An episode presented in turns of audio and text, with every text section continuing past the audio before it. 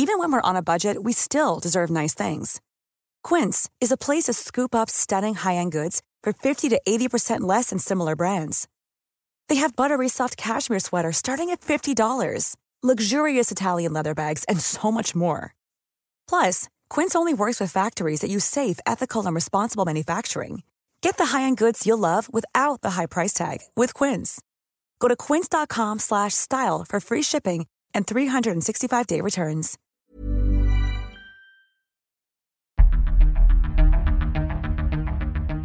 I'm David Knowles, and this is Ukraine, the latest.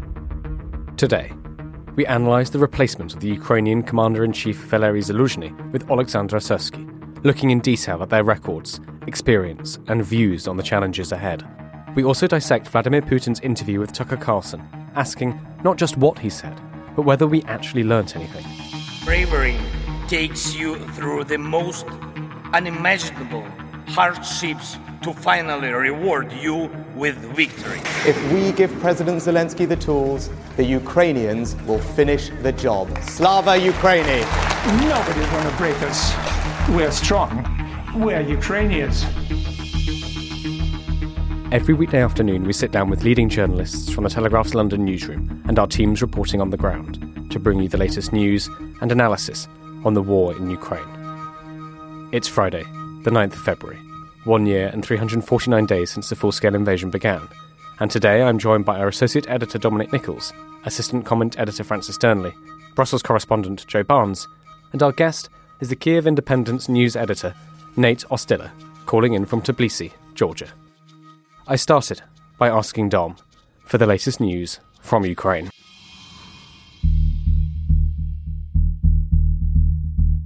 Well, hi, David. Hi, everybody. Welcome, welcome, Nate. We'll leave um, Zaluzhny till a little bit later. First, the updates. So, on drones, Russia's military says they shot down 19 Ukrainian drones over the Black Sea and then the regions inside Russia Bryansk, Krasnodar, Oryol, and Kursk Oblast. That comes from the Russia's MOD. Uh, they say Ukrainian drones hit two refineries, or sorry, they didn't say this. This was a source speaking to, to the AFP, Agence France Presse, a source in Kiev's security services, said that uh, drones hit two refineries in Russia's southern Krasnodar region. That's go over the Kerch Bridge, keep going, and you hit Krasnodar. And the source said these refineries are legitimate targets. Not only do they work for defense and provide fuel for Russian troops, but they are also important for the Russian economy. Uh, separately, Ukraine said it had shot down 10 of 16 Russian drones fired. Those that got through damaged, uh, quote, exclusively civilian infrastructure, unquote, in the eastern Kharkiv region. That came from a regional military official. Ukraine's Air Force said Russia, again, were using the Iranian Shahed drones, firing from Crimea and in the western Kursk region. In a statement, they said, as a result of combat operations, 10 Shaheds were destroyed in Mykolaiv, Kherson, and Kharkiv regions. Now, the next one Ukraine is said to be facing a critical ammunition shortage. This comes from a senior US military official. Speaking to the Financial Times, this individual said, or blamed the congressional delay on the, the funding, said it's creating an air bubble and a gap in the hose of supplies to Kiev. The source said, This is really as grave as we have been portraying it. This is a very grim scenario. It is a desperate situation on the front lines for the Ukrainians, far worse than they are letting on. That last came from a senior NATO diplomat.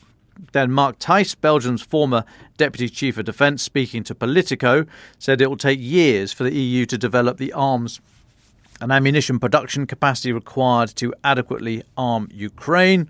He said, okay, cover the children's ears.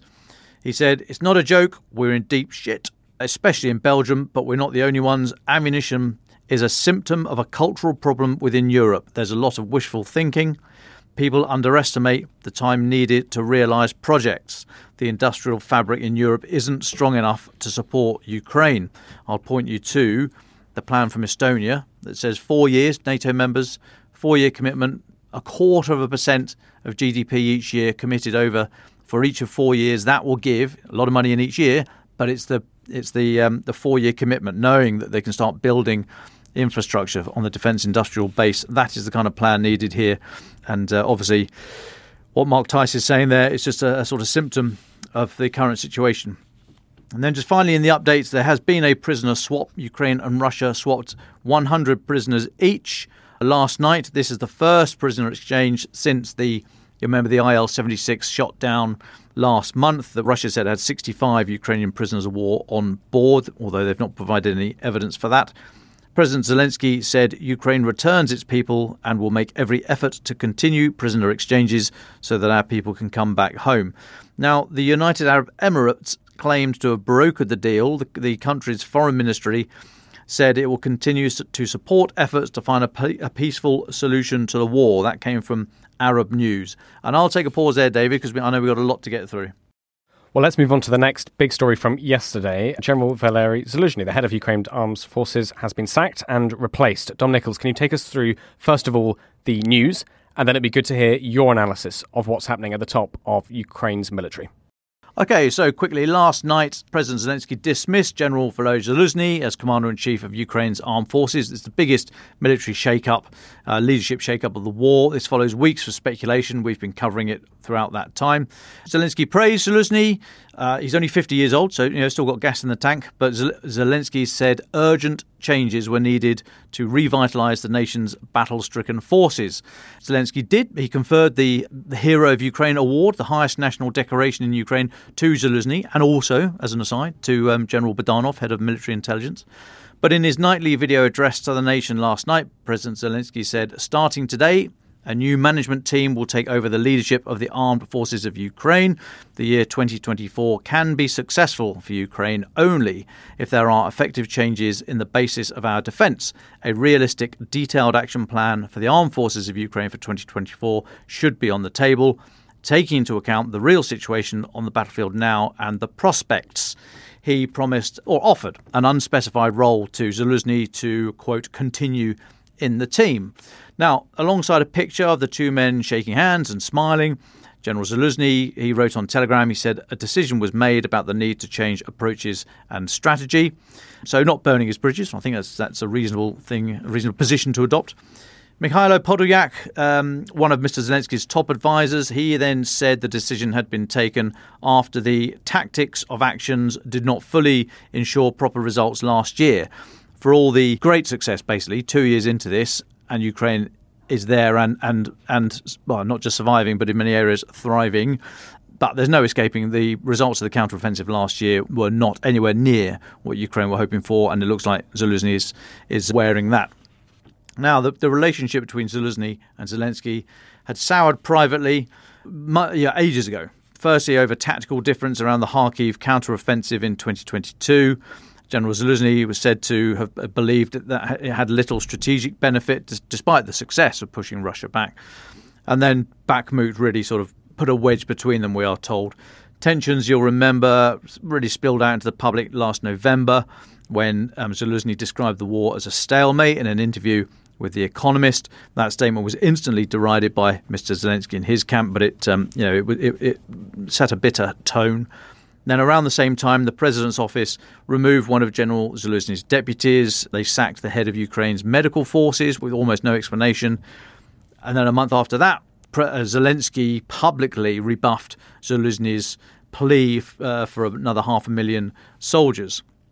So, the, in the wake of this, Vitaly Klitschko, the mayor of Kiev, He's um, he's sort of keeping his powder dry, but he says President Zelensky must explain his decision to replace Zaluzhny with, with General Alexander Syrsky, more of whom we're going to hear about in a moment. Klitschko called on the government to explain the move to the public in order to ensure Ukraine remains united at this critical stage of the war. Then, rather brilliantly, Dmitry Medvedev drained his glass and got stuck in. He called Syrsky a traitor who has turned his back on the Soviet Union. Um, Syrsky was born in, in what was then the USSR uh, and served in the Soviet Artillery Corps before moving to Ukraine in the 1980s. But Medvedev said uh, said he felt a sense of hatred, contempt, and disgust at Syrsky's appointment. He was um, he was rambling. So speaking on, on Telegram, he said he had disgust for a man who was a Soviet Russian officer but became a Bandera traitor who broke his oath and serves the Nazis, destroying his loved ones. May the earth burn under his feet. Fine. Then, right, Professor David Silbey, coming back down to earth now, a bit, bit of sense here. Professor David Silbey, who's a military historian at Cornell University, he said that Zaluzhny had become the scapegoat, the poster boy, if you like, for the lack of recent military successes. He said, Generals in war are like managers in baseball. David, baseball, I believe, is a sort of sport similar to cricket, but you rarely have to count over 10, which is very helpful. So, generals in war like managers in baseball, often blamed for things out of their control. Zaluzhny seems to be taking the fall for the failure of Ukraine's fall offensive and Russia's retaking of the military initiative. Now, I've written today. I said I think I think this all comes down to to trust. There had been a breakdown in trust between Zelensky and Zaluzhny, and that is absolutely critical. There are two two other areas to think of here in terms of trust, and that is firstly from the commander in chief down to the troops. Now, Zaluzhny had that. He was very popular amongst the troops. Syrskyi is seen as a bit um, a bit colder, if you like, a bit more calculated. He's supposed to be a very very much a details guy and to look much more dispassionately, I suppose it could be described than than Zaluzhny. Zaluzhny, you, you remember, it was talking about how Ukraine needs a, a technological breakthrough, a technological leap to get ahead of Russia in this war. I think Syrskyi is much more much more sort of old school, if you like. I mean, he was born in the Soviet Union. He seems a bit more from the from the sort of cut from the same cloth as General George Patton, if you like, Second World War, known as Old Blood and Guts, to give you the clue. Remember, he famously once said, No bastard ever won a war by dying for his country. He won it by making the other poor, dumb bastard die for his country. So I think Syrskyi comes out of that that side. Whether how that will go down with the troops is a question I'll come on to in a, in a moment. But no doubt, no doubting that Zaluzhny was very, very popular. The third area that's worth looking at is the trust that has to be there between Ukraine and external supporters, the West for shorthand. Now, we know Zaluzhny had a difficult relationship with Mark Milley, um, the chairman of the, then the chairman of the Joint Chiefs in the US, so no longer there, but he was the head of the, the US armed forces. And it was said that actually the interaction at that very senior level was done not through the top guys but through their subordinates, which is not a good place to be, I have to say. The two top figures do need to be able to speak to each other. There was a feeling that Zaluzhny kept his plans too close to his chest and didn't allow the um, you know, Western leaders and, and military chiefs much of a view, and they felt that they had a right to see more than they, they were given, given all the material and military aid and training and intelligence support. And also, I mean, there is, we've talked about the the risk of escalation to the point of nuclear, the nuclear threshold. I mean, that is a live concern, and some people were getting very twitchy that, that just didn't give them enough information upon which to gauge where they were on that sort of escalatory ladder. So that wasn't a great relationship. That has to be tighter. Maybe um, Syrskyi is going to be a bit more open. And I just think that, that the timing is interesting because that the first of those three relationships between the president and the chief of the armed forces has to be absolutely watertight. Now, we're not expecting huge movements on the ground in Ukraine over the next few months might be different in the air and the and the sea, but on the ground, not a huge movement. This year, we think is a is a year for training, rearming, equipping, etc., etc.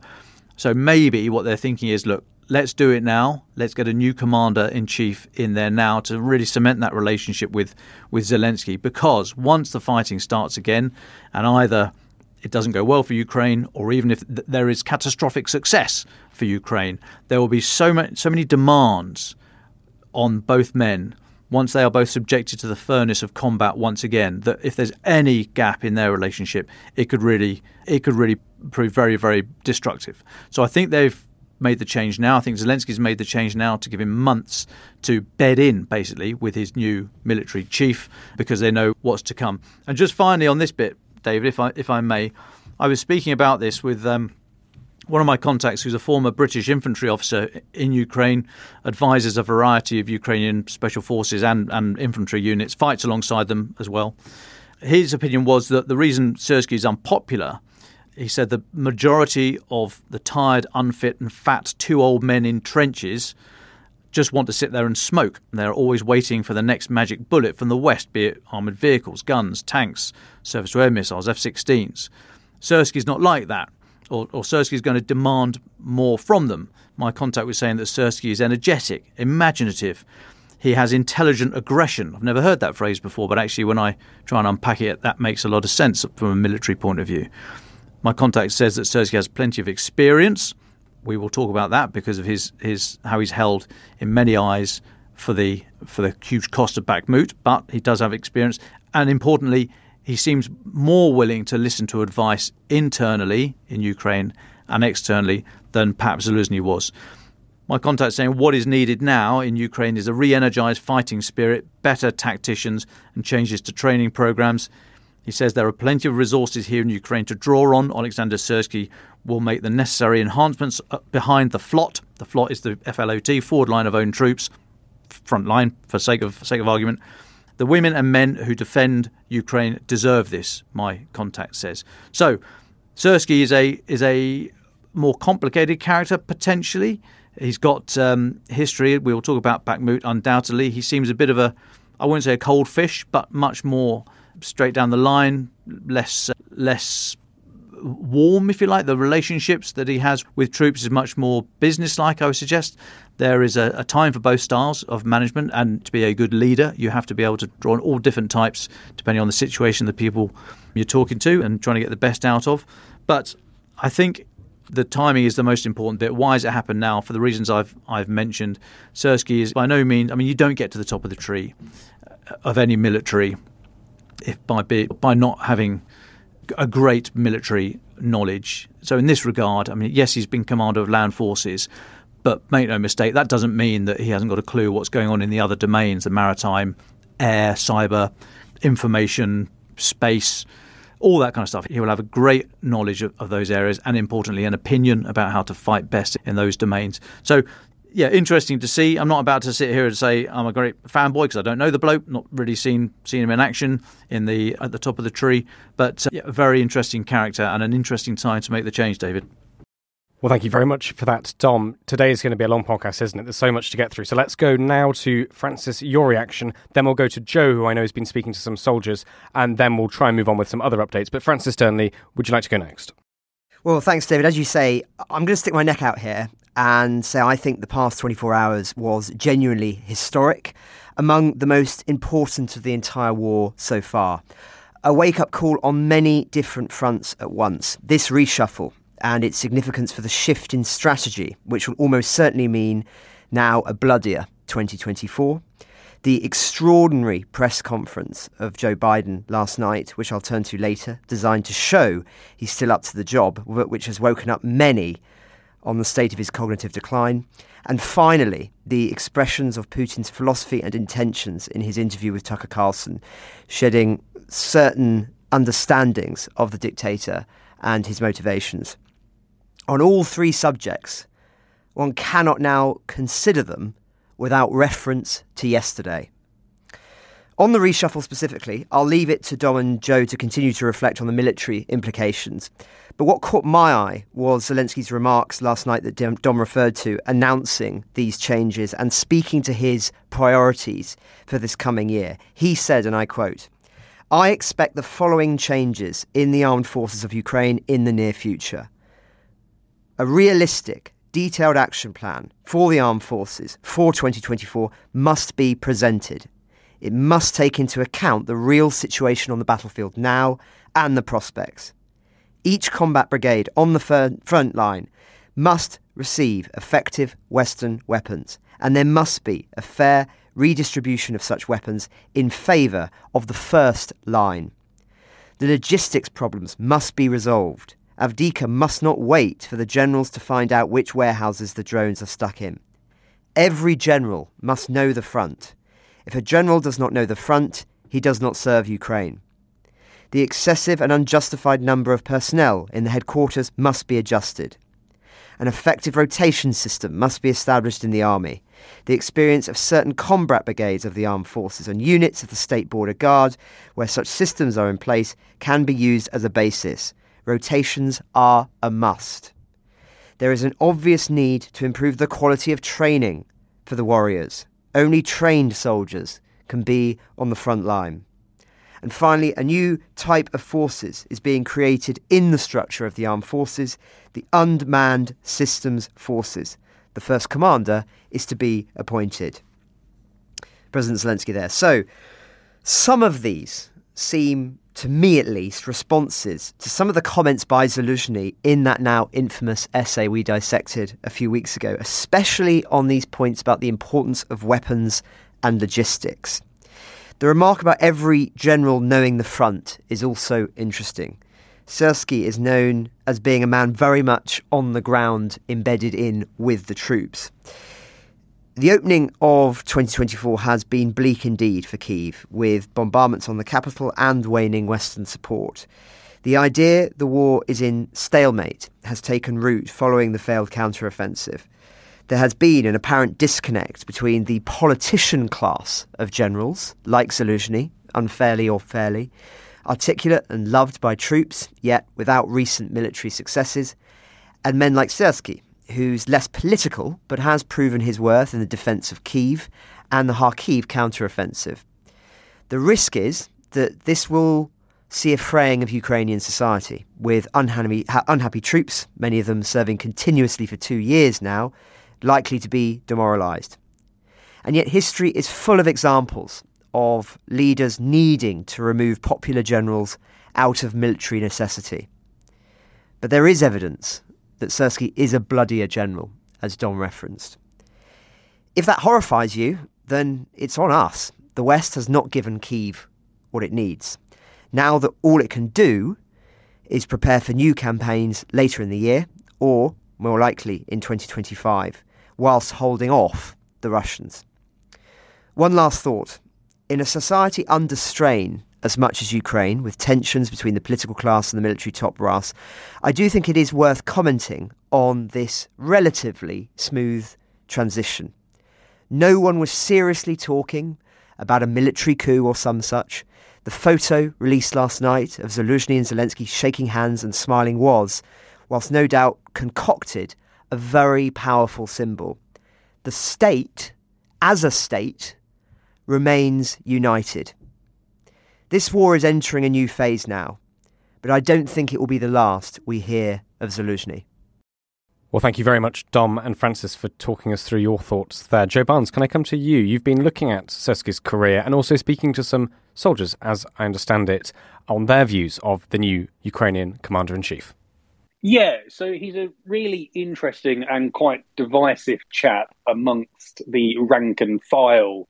So we could look at his past successes, he led the initial defense of Kiev in the early sort of month, first month of the war, and and then he spearheaded the Kharkiv counteroffensive. Um, so I won't go too much into detail, but essentially in Kiev, he threw away the sort of Soviet top-heavy doctrine of the generals make the decisions, no one underneath them has any sort of flexibility, and basically allowed local commanders, local officers to make flexible decisions to basically try and deflect attacks from the Russians, and it worked successfully. Kiev stood, and the Russians retreated back up north. They were chased through Chernihiv into Belarus, and then they sort of subsided to the Donbass.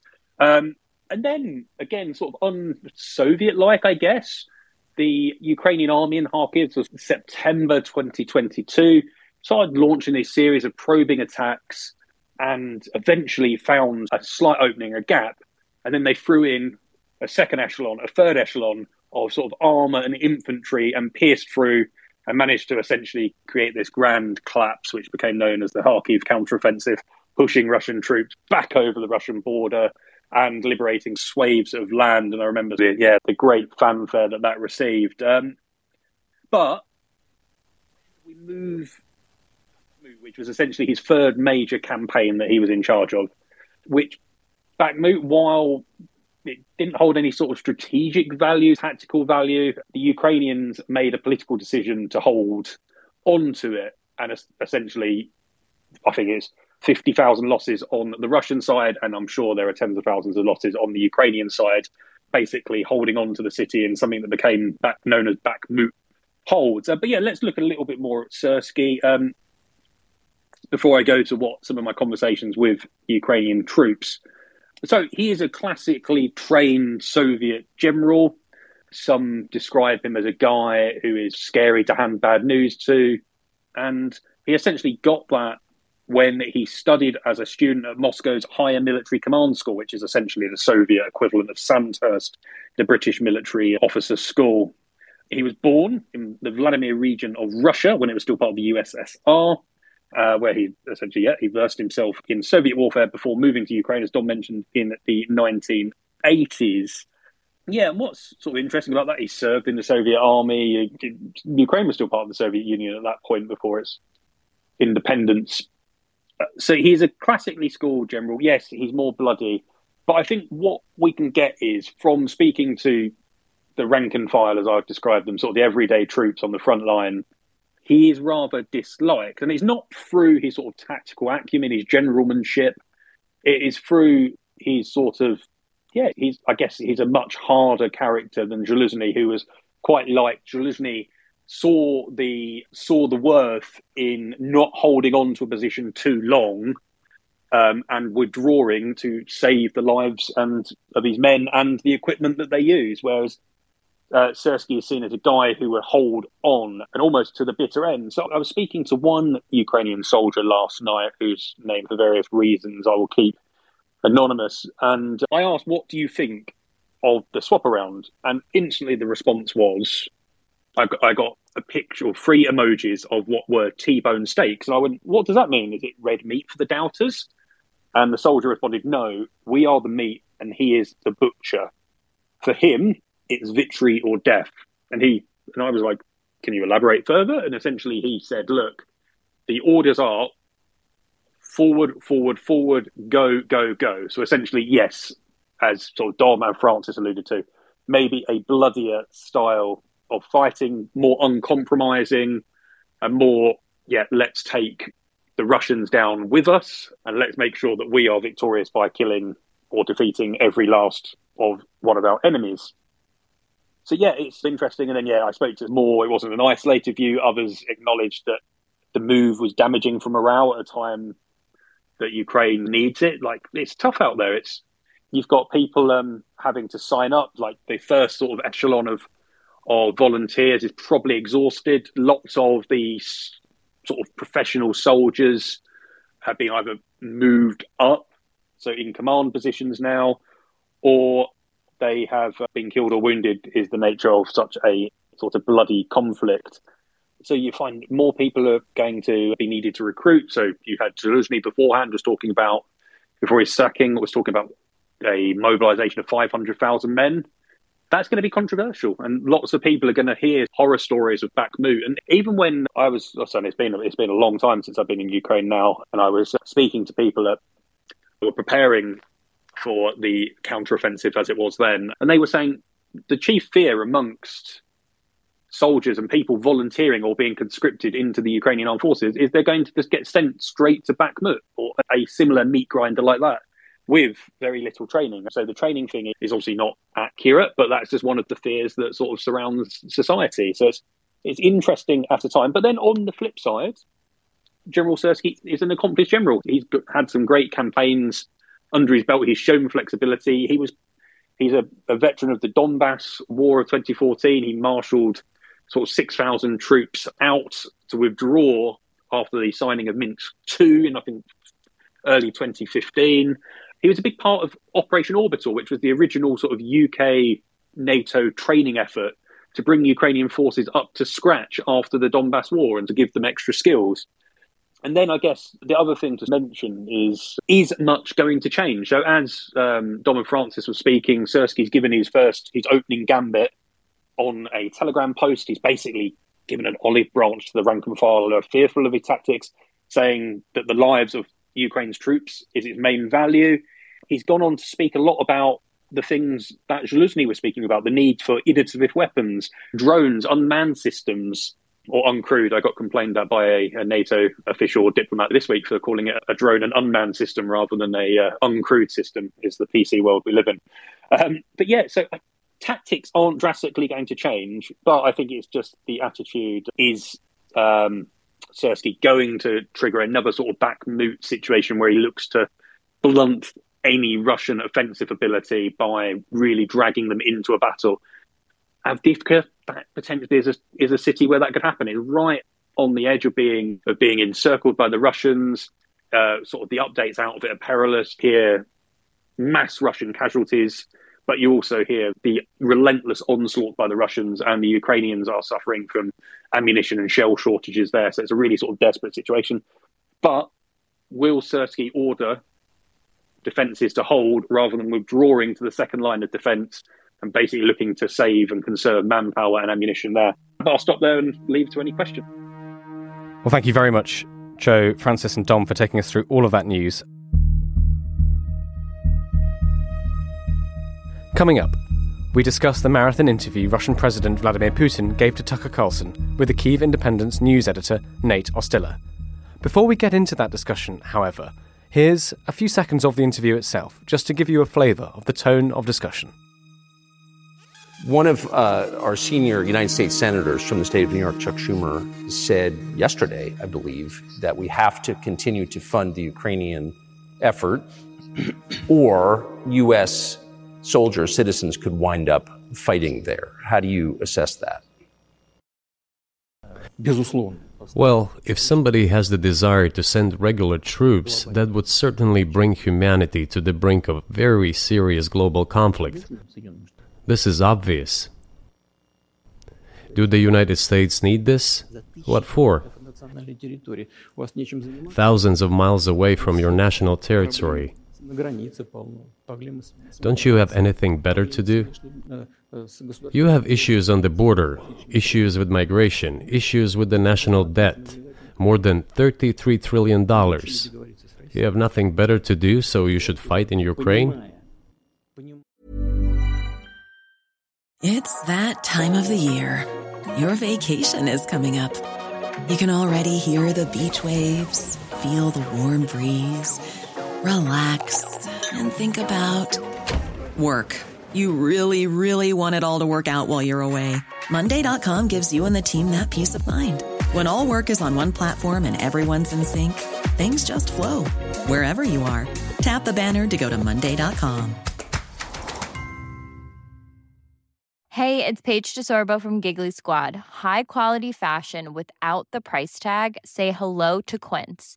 I'm snagging high end essentials like cozy cashmere sweaters, sleek leather jackets, fine jewelry, and so much more. With Quince being 50 to 80% less than similar brands. And they partner with factories that prioritize safe, ethical, and responsible manufacturing. I love that. Luxury quality within reach. Go to quince.com slash style to get free shipping and 365 day returns on your next order. Quince.com slash style.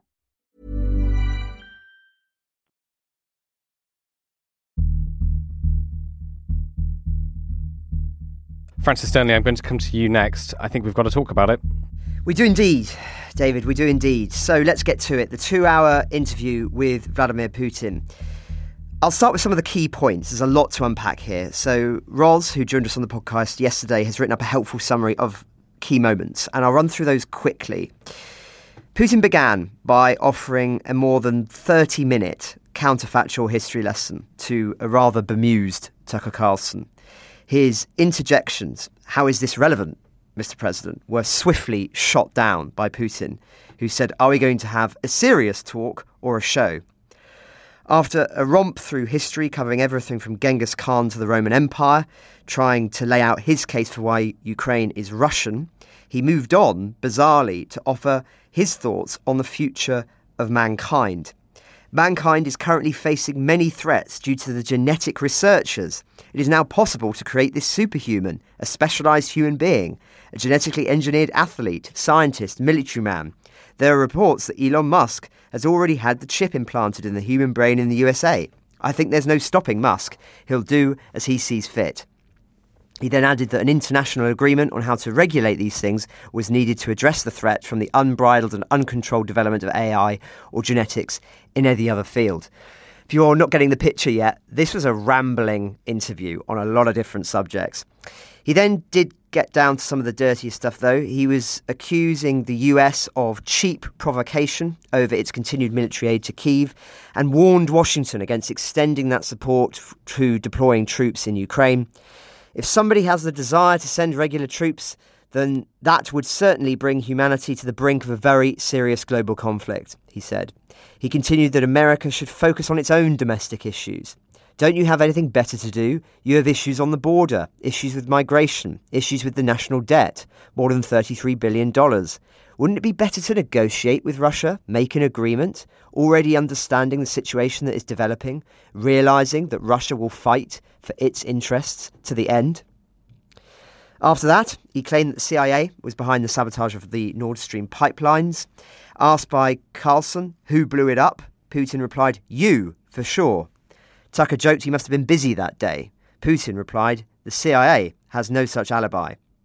Asked whether he had evidence to support his claims, the Russian president said, I won't go into details, but you should look for someone who is interested and who has the capabilities.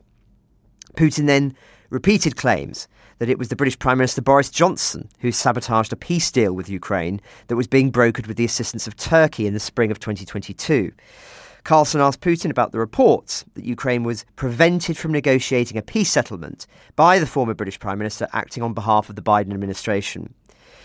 Suffice to say, Johnson has previously vehemently denied the claims as total nonsense and said he merely expressed concerns about the nature of the potential agreement during a conversation with Zelensky. So, some of the key points there, David. But who was the intended audience? Americans who watch Tucker Carlson, most obviously, especially on that MAGA, more isolationist wing of the Republican Party. But there are also reports today that extracts are being shown in Russian classrooms.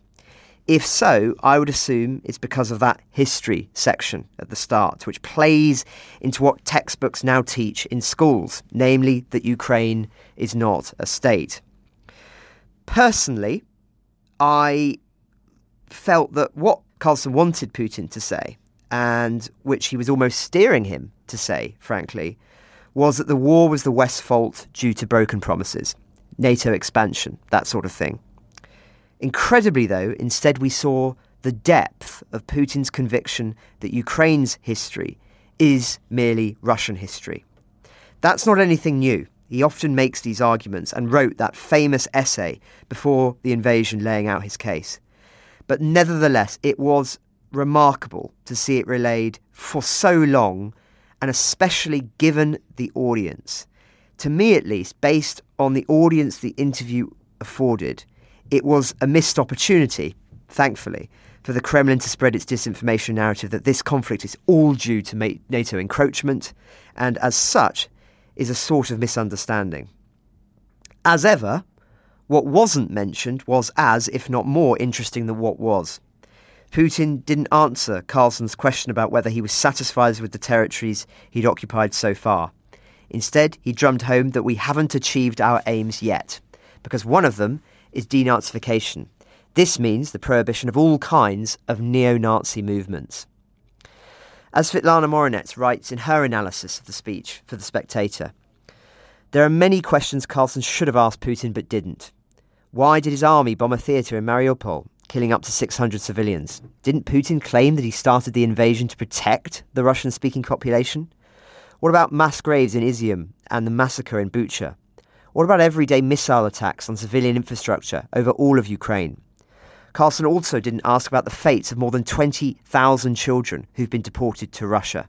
He didn't question why Russia had disregarded the Minsk agreements or the Budapest Memorandum. He didn't even ask about Russia's internal issues. Why has Boris Nadezhdin, the anti war candidate, been banned from participating in the upcoming presidential elections? Why is Navalny in jail? Why are Russians who dare to protest the war immediately arrested? That's before one even gets to the question of taste, David. Whilst humour can, of course, be an effective tool employed by journalists in interviews to try and get the truth out of their interviewees, there were moments where they were laughing together, which Carlson never acknowledged before or after the interview. That, to me, personally, given the enormity of the horror of the subject, was very telling. Sadly, though, I do think that whilst no masterpiece from a Putin propaganda perspective, it has served a purpose. As ever, the medium is the message. The medium itself saying that Russia is open for dialogue. That will appeal to Republicans in Congress. That will appeal to Donald Trump. and it may even appeal to those around Joe Biden who are increasingly concerned about his mental faculties. I said at the start of the episode that yesterday was historic. I believe the remarks by the special counsel saying that he's decided not to charge President Biden for his mishandling of classified documents because he's essentially not fit to stand trial was a bombshell. As he writes, he did not remember when he was vice president, forgetting on the first day of the interview when his term ended, and forgetting on the second day of the interview when his term began. He did not even remember when his son died and his memory appeared hazy when describing the Afghanistan debate that was once so important to him. Among other things, he mistakenly said he had a difference of opinion with certain generals. In a case where the government must prove that Mr. Biden knew he had possession of the classified Afghanistan documents after the vice presidency and chose to keep those documents, knowing he was violating the law, we expect that at trial his attorneys would emphasise these limitations in his recall. Extraordinarily, as our very own Tony Diver jumped on immediately. In a press conference designed to show he's still up to the job, Joe Biden committed another gaffe. On the Rafah crossing, he says, As you know, initially the president of Mexico, Sisi, did not want to open up the gate to allow humanitarian material to get in. Sisi is the president of Egypt, not Mexico. So, a day of wake up calls, David. But how many of them are too late? Well, thank you very much. Let's go then to our guest, Nate Ostiller, news editor at the Kyiv Independent, calling us from Tbilisi, I understand. Nate, you watched the whole interview. What's your reaction? And also, I'm interested in what your take on the reaction in Ukraine is as well. Yeah, so first, I wanted to say thanks for having me on the show. I'm a big fan, longtime listener. Yes, I watched the whole interview this morning after many days of, I guess, frantic speculation about what might be said in it. And I mean, I think honestly, it was rather disappointing overall. And even from the perspective of Putin, I think, as you said, it was a missed opportunity. I mean, this was two hours that started with 30 minutes of pseudo history. And if we're to look at who is the audience for this, I mean, he, the interview was in English. So we would assume that the audience is the Republican Party. I, I, don't understand who would be listening to that. I mean, who would be making it through this first 30 minutes and then getting to the real meat of the conversation? So I don't think that it, I mean, I don't think it was the bombshell that we all expected. I don't think Putin said anything necessarily new that he hadn't said before. And even Carlson displayed that he wasn't really paying attention to what Putin has said before about this pseudo history. I mean, he said, he, Carlson, I mean, said that the case was first made in February 22, 2022, not acknowledging uh, this infamous um, essay that we've discussed before. So, and I guess from, if we look at the perspective from Tucker Carlson, I'm not sure what he got out of this either. I mean, he was, it was pretty clear that Putin didn't take him seriously. And if you look at the reaction on on Twitter and Ukrainian media, etc., it seems like people think that Putin was mocking him, and that's what most of the memes and so on about this are about. That's basically Tucker Carlson was outmatched and didn't push back at all. I mean, yes, about Gershkovich and so on, but the lightest pushback that we could imagine yeah, it's it's it's a, a lot of nonsense, really. At the end of the day, I think. Nate, could I ask a little bit more about the reaction in Ukraine? Then you mentioned there the Ukrainian media. How have you and your colleagues, you know, been, been speaking about it? And I mean, you mentioned that we haven't necessarily learnt anything new. And I wondered how that might feel. The fact that, as you said, we, we should know all of this, right? We should know all of this COD history, this sort of the, the, these justifications. It's been said years before. Yeah, so I thought it was interesting today. I was I was reading some reactions of this, and uh, Ukrainska Pravda and some other Ukrainian media outlets call Tucker Carlson the American Solovyov, uh, referring to Vladimir Solovyov, this infamous Kremlin propagandist. I'm not sure that's exactly accurate. I mean, Solovyov is a mouthpiece of of the government, and Carlson has always portrayed himself as separate. But generally, I think I don't think that people ever really took him seriously in in Ukraine. I mean, as a serious figure.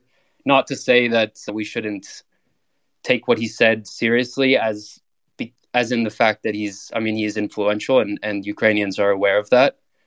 But generally, the discussion that I've I've had and I've seen online is that basically this is just providing Putin an opportunity to share the propaganda talking points that he said before and shared with a perhaps a willing audience of, of uh, American Republicans. But again, I don't know if I don't know if they're really interested in listening to a 30 minute lecture on on pseudo history. Uh, I think they wanted to hear something different, that it's the West's fault and so on. But that wasn't really the big takeaway. Thanks so much for that, Nate. I know Dom, you just want to come in here briefly. Yeah, I just wanted to say I think I think we did actually learn something new, and I and I think that is that we learned how inflexible of mind Putin is, and that is different from being convinced of your your position and steadfast and seeing it through to the end. I think he didn't show any imagination here, and what I mean by that is that he didn't think about who the target audience was he would have known that this was going out to this would have been picked up by many many more people in the west many many more ordinary street rank and file people in the west rather than uh, you know at the senior levels through the diplomatic channels blah blah blah. So starting off with a 30 minute history lesson this interminable drone that went on and on and on. I mean he wasn't thinking about how that was going to be received. And I know Carlson actually tried to step in at one point, and Putin slapped him down, didn't he? And said, "Are we are we having a are we having a proper discussion or just a, a show?" And then carried on again.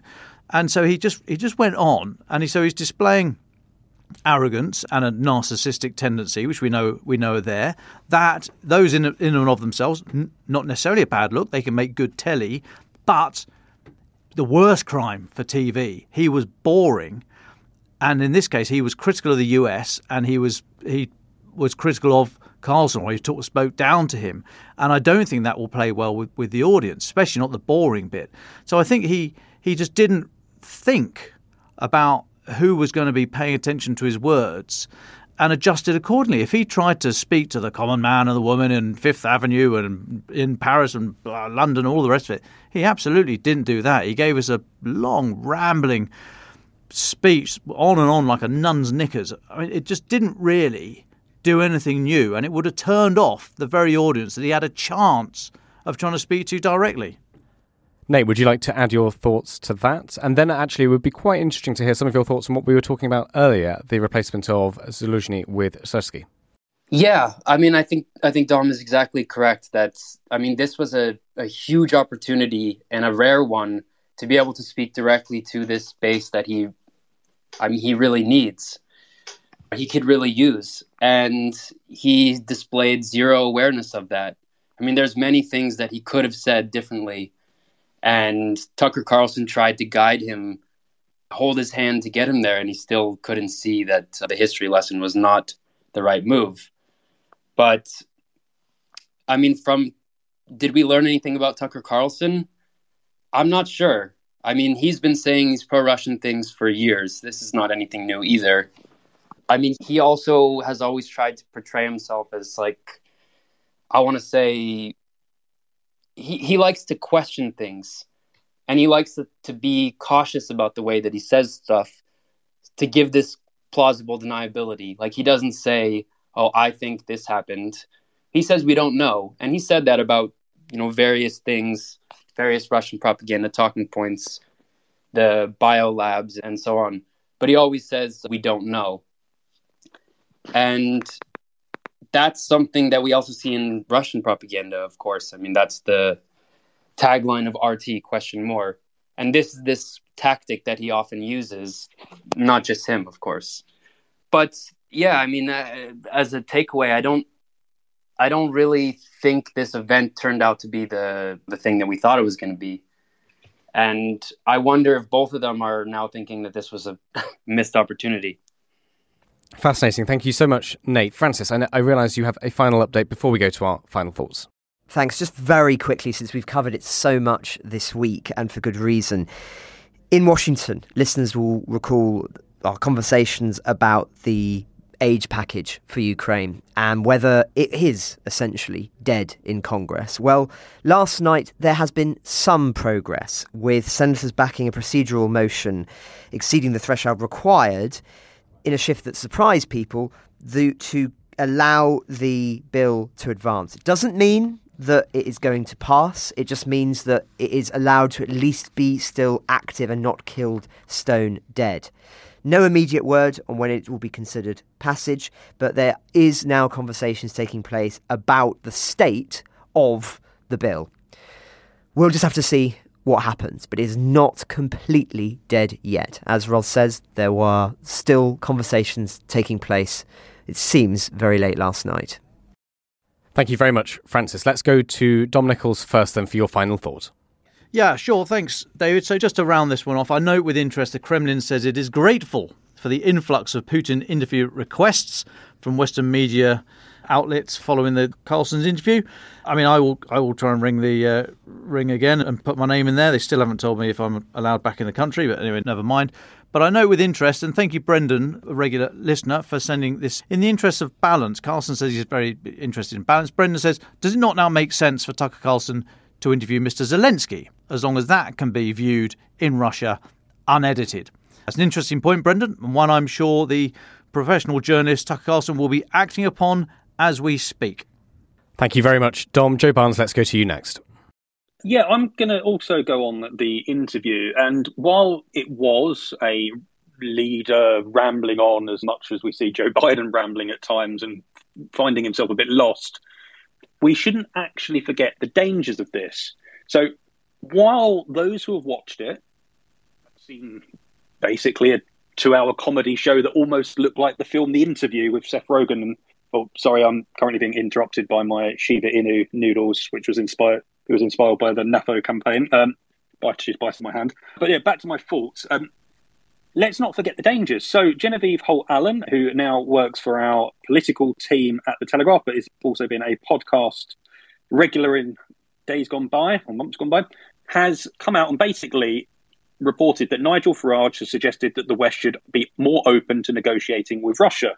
So the former UKIP leader, Brexit Party leader, now GB News presenter, has basically spoken on GB News about the interview, and he has said, after what was said last night, Russia is not going to stop, and they're not swi- and they're switching vast amounts of their industrial production in Russia towards defence. They will never give up on this. Now we can find much of what's happening abhorrent, but the thing that shocked me all the way through has been the absolute reluctance of anyone to think, shouldn't we at least be having some form of negotiations? So look, there are going to be plenty of people who haven't even seen the interview, but they will hear sound bites, politicians, people try and jump on it, and it just opens up a space which creates doubt in basically the West support for Ukraine at times. And I um, was at NATO the other day for a meeting of national security advisors, and after the um, meeting, Jake Sullivan, the US NSA, happily answered one of my questions, and I put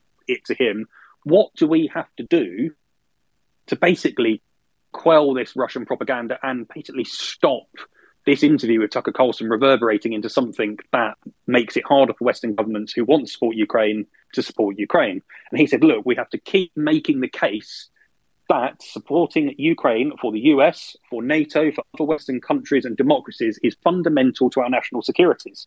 And so while we can, so my point is, while we can laugh at Vladimir Putin, who came across basically a bit of a clown, this 25, 30 minute, 45 minute history lesson, which is recounted. Well, Tucker Carlson looked a bit bemused and not knowing what hit him.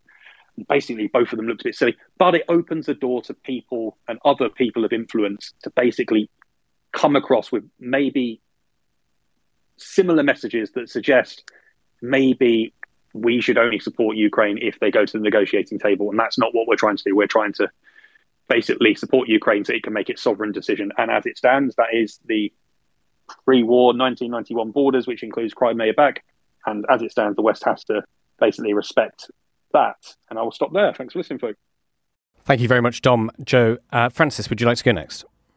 Well, thanks, David. Another thing that was underlined for me watching the interview is the degree to which the values of the 21st century are at war with the values of the 19th. And if we don't want the values of the 19th to triumph, then we must give everything we can to Ukraine now. Speaking of history, Dom and I were just chatting about historical examples of where leaders have felt they've had to sack popular generals. And the one that most strikes me is from the American Civil War when General McClellan, who was an immeasurably popular man amongst the Union forces, had to be sacked because he was deemed too cautious in how he fought. And that was despite several successes. And eventually, through going through many, many different generals, Lincoln settled on the combination of Ulysses S. Grant, who listeners will know is something of a hero of mine, and Sherman. And Sherman and Grant were also considered once butchers because of their strategy in how they conducted the war. Not saying that Syrsky is considered a butcher, but there are certain narratives that he is a bloodier fighter in how he approaches this. The reason that Sherman and Grant were considered bloody was Grant specifically the uh, Battle of Shiloh, which was extremely bloody. I think it was the bloodiest battle ever in American history, and it was so bloody that you could combine every war that had been fought on American soil up until that time, all the people killed for the American side, and it was exceeded by the number killed in one battle at Shiloh. And that was a strategic victory for Grant. But that combination, and in Sherman's situation, by the way, it was the march on Georgia, which was particularly significant for him getting that reputation. But anyway, in the end, it worked. And the reason they adopted that was they wanted a shorter, bloodier war because they thought that the longer the war went on, the more horrific it would become. And they also thought that there were other risks attached to that for the Union itself. So I think there are some historical parallels that can be made there, but no doubt listeners will have more thoughts on that. And just lastly, and very briefly, something we didn't really mention that was covered in the speech, and given we mentioned him so much, is the journalist from the Wall Street Journal, Evan Gershkovich. Carlson did bring up his case and the possibility of a prisoner exchange. He said, Carlson, that he was a kid and obviously not a spy. He did stick his neck out. Putin objected to that characterization of Evan.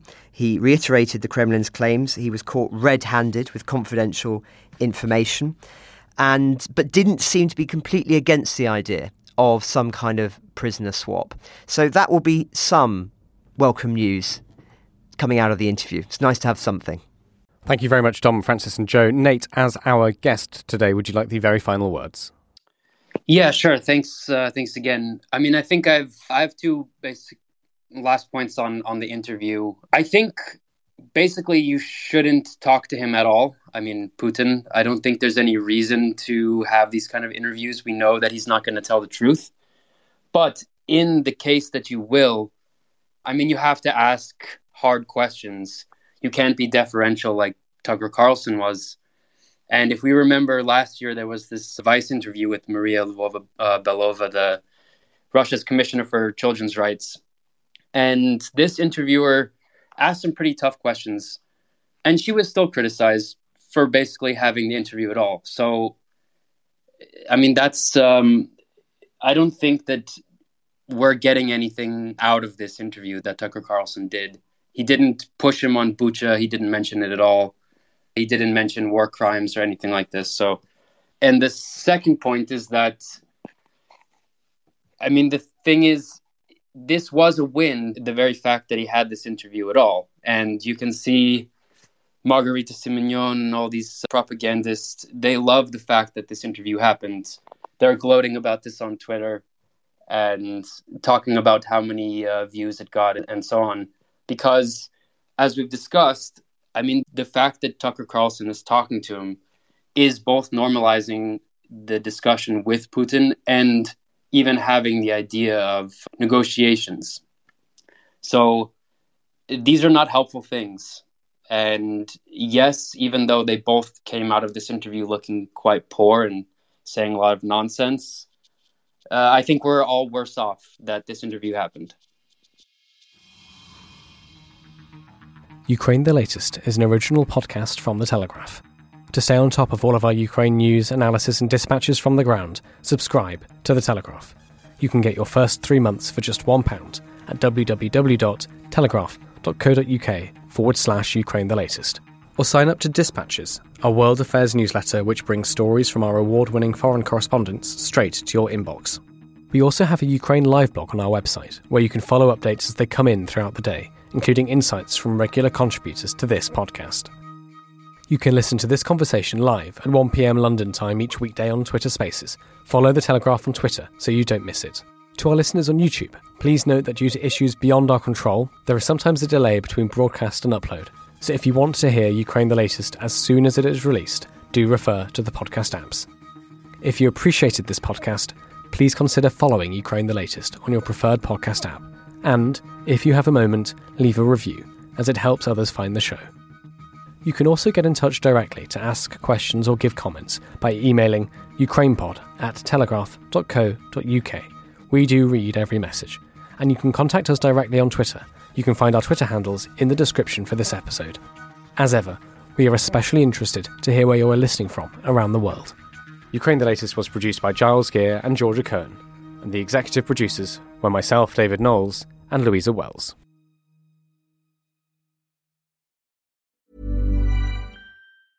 Even when we're on a budget, we still deserve nice things. Quince is a place to scoop up stunning high end goods for 50 to 80% less than similar brands. They have buttery soft cashmere sweaters starting at $50, luxurious Italian leather bags, and so much more. Plus, Quince only works with factories that use safe, ethical, and responsible manufacturing. Get the high-end goods you'll love without the high price tag with Quince. Go to quince.com/style for free shipping and 365-day returns.